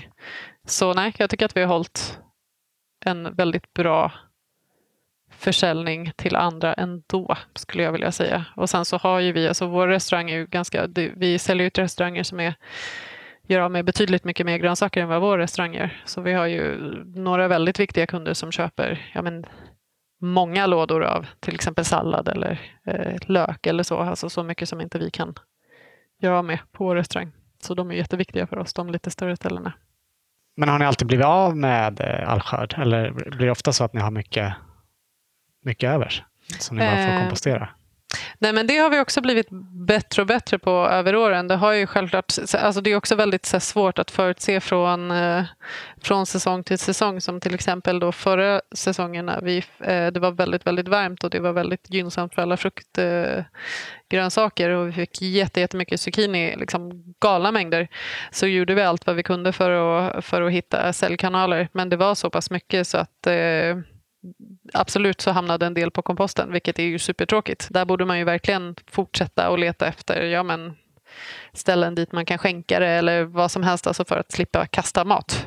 Men överlag är vi, eh, tycker jag, bra på att sälja det vi har. Eh, och nu blir det ju också lättare och lättare ju med den egna restaurangen där vi kan skicka in sånt som behöver skördas. Eh, men självklart kan inte restaurangen ta 200 kilo zucchini i veckan. Det hade ju, det hade ju inte gått. Så. Mm. Och där är det också super, superviktigt för oss att just ha de här andra restaurangkunderna och framför allt de som, eh, som är lite större restauranger som kan göra av med en stor mängd. Ja. Vad skulle du säga att det betyder för dig som person att jobba med det här? Eh, oj, jättemycket. Jag kan liksom inte riktigt tänka mig att göra någonting annat. Det är eh, otroligt, alltså fastän det är, det är ju, man ska inte sticka under stolen med att det är extremt hårt jobb. Väldigt liksom tungt fysiskt och eh, ja, men tidig morgon till sen kväll beroende på vilken del av säsongen det är. Men det är, också, är det ofta stressigt? Det kan också vara extremt stressigt eh, beroende på. Alltså, det är också så här, man kan ju liksom alltid eh, inom odling så kan man ju också alltid liksom göra lite mer. Alltså det finns liksom inget slut utan det är, så här, man, det är bara man själv som måste liksom bromsa sig själv för annars kan man ju hålla på hur länge som helst eller få till den där extra omgången av någonting och så vidare. Men det är ju verkligen, ja, men som jag sa tidigare, det är verkligen en, en livsstil och eh, ja, men det är väldigt liksom fint att få jobba så här. Jag älskar att jobba med odling och liksom naturen och eh, vakna tidiga morgnar och, och ta liksom rundan mellan fälten och, och se hur allt mår. Eller stå i växthuset och skola en massa kolplantor. Alltså det blir väldigt eh, man är liksom väldigt med naturen och väldigt med... väldigt med eh, säsongen. Och nej, jag kan, jag kan verkligen inte, alltså jag älskar verkligen odla så jag kan verkligen inte tänka mig att, att göra någonting annat. Nej. Du känner aldrig att du skulle vilja gå tillbaka till liksom, att jobba bara med rest på restaurang till exempel? Eh, nej, eh, absolut inte. Jag tycker att det är jätteroligt med restaurang och service och liksom mat. Det, finns ju, det är ju otroligt häftigt att kunna göra någons kväll liksom, eh, på något sätt. Vare sig det är liksom matmässigt eller liksom värdinnemässigt eller vad det nu än är. Det är jätteroligt, det tycker jag väldigt mycket om. Men jag tror att det är väldigt viktigt för både mig och Maurits att alltså det är väldigt roligt att laga mat och, och göra restaurang och, och, och matgrejer när vi får göra helheten. Alltså just för att vi har odlingen. Om det bara hade varit om vi hade kopplat bort odlingen från restaurang så hade det liksom inte gett lika mycket eller varit lika lika kul, tror jag. Nej. Så jag tycker att det är roligt och jag, jag njuter ju nu av att göra det på, på vintern. Eh, men det är också mycket för att det är kopplat till odlingen och, och att jag kan vara liksom stolt över att leverera en helhet på något sätt. Mm. Ni är som sagt eh, kravcertifierade och jobbar mycket med jorden och med återbruk. Hur mycket av din eh, drivkraft kommer från miljöengagemang? Ehm, ja, men eh, väldigt mycket. Det känns ju som att det är ehm, eh, om man ska odla, eller för mig finns det liksom bara det här sättet eller alternativet att odla på. Det känns jätte, jätteviktigt att tänka att man odlar någonting ja, men som är giftfritt och näringsrikt, som man liksom, alltså att man ger folk en väldigt bra produkt.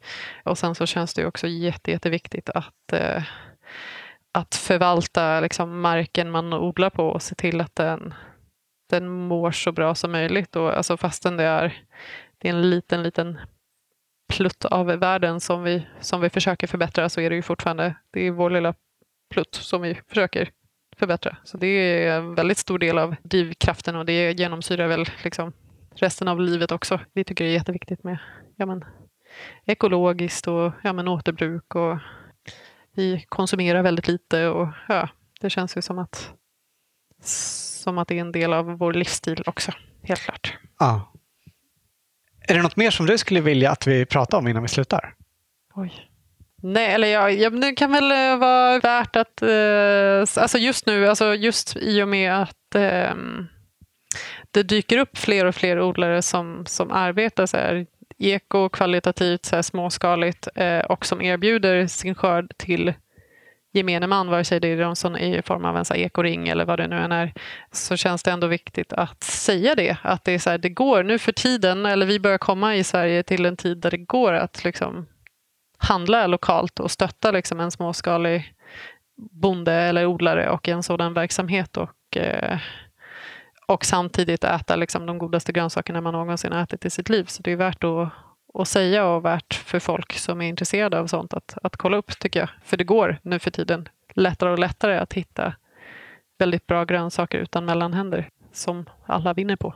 Det är himla kul att det går åt det hållet. Ja, det är fantastiskt och det är något, om man kan och vill så borde man verkligen liksom stötta en sån odlare ja. på något sätt.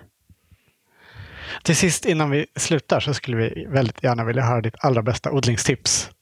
Oj. Jo, ah, men jag har ett. Det, eller folk som, eller när man odlar för sig, det, det gjorde jag i väldigt många år också.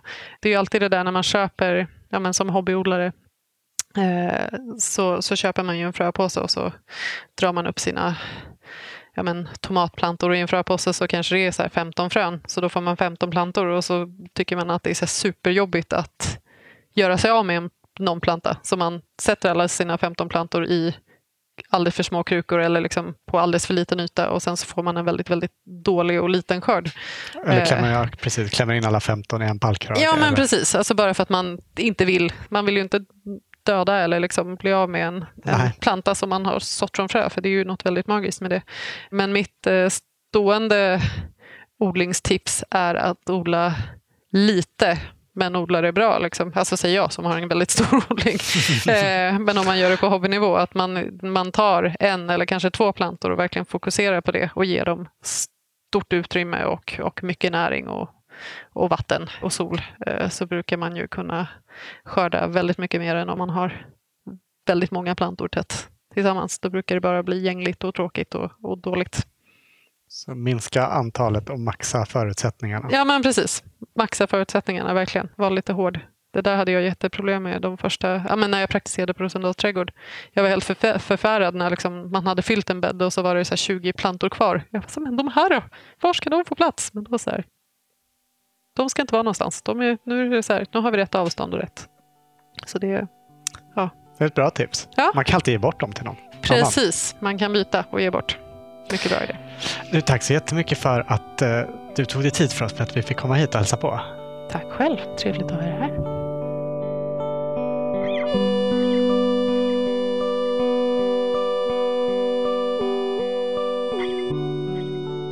Du har hört Agnes Larsson Stormgård i Odlarna. Vill du läsa mer om Karshamra gård och deras evenemangsverksamhet så besök karshamra mat och tradgard.com. Under namnet Karshamra Mat och Tradgard kan du även följa Agnes och Maurits på Instagram. Om du som vi blev väldigt sugen på att besöka restaurangen Farm så hittar du den alltså i Frihamnen i Stockholm. För öppettider och bordsbokning, gå in på farmrestaurant.se. Stort tack för att du lyssnat och tack än en gång till våra sponsorer som möjliggör den här podden. Hasselfors Garden, Jordnära tunnelväxthus och Grönyte Konsult. Producent för odlarna är Anna Rökeus. Jag heter Olof Söderén. Vill du följa oss så kan du göra det på Instagram under namnet Spenatistan. Och Spenatistan heter också den odlingsbok vi skrivit. Det här var sista odlarna för den här säsongen. Ha nu en riktigt fin vinter. Hej då!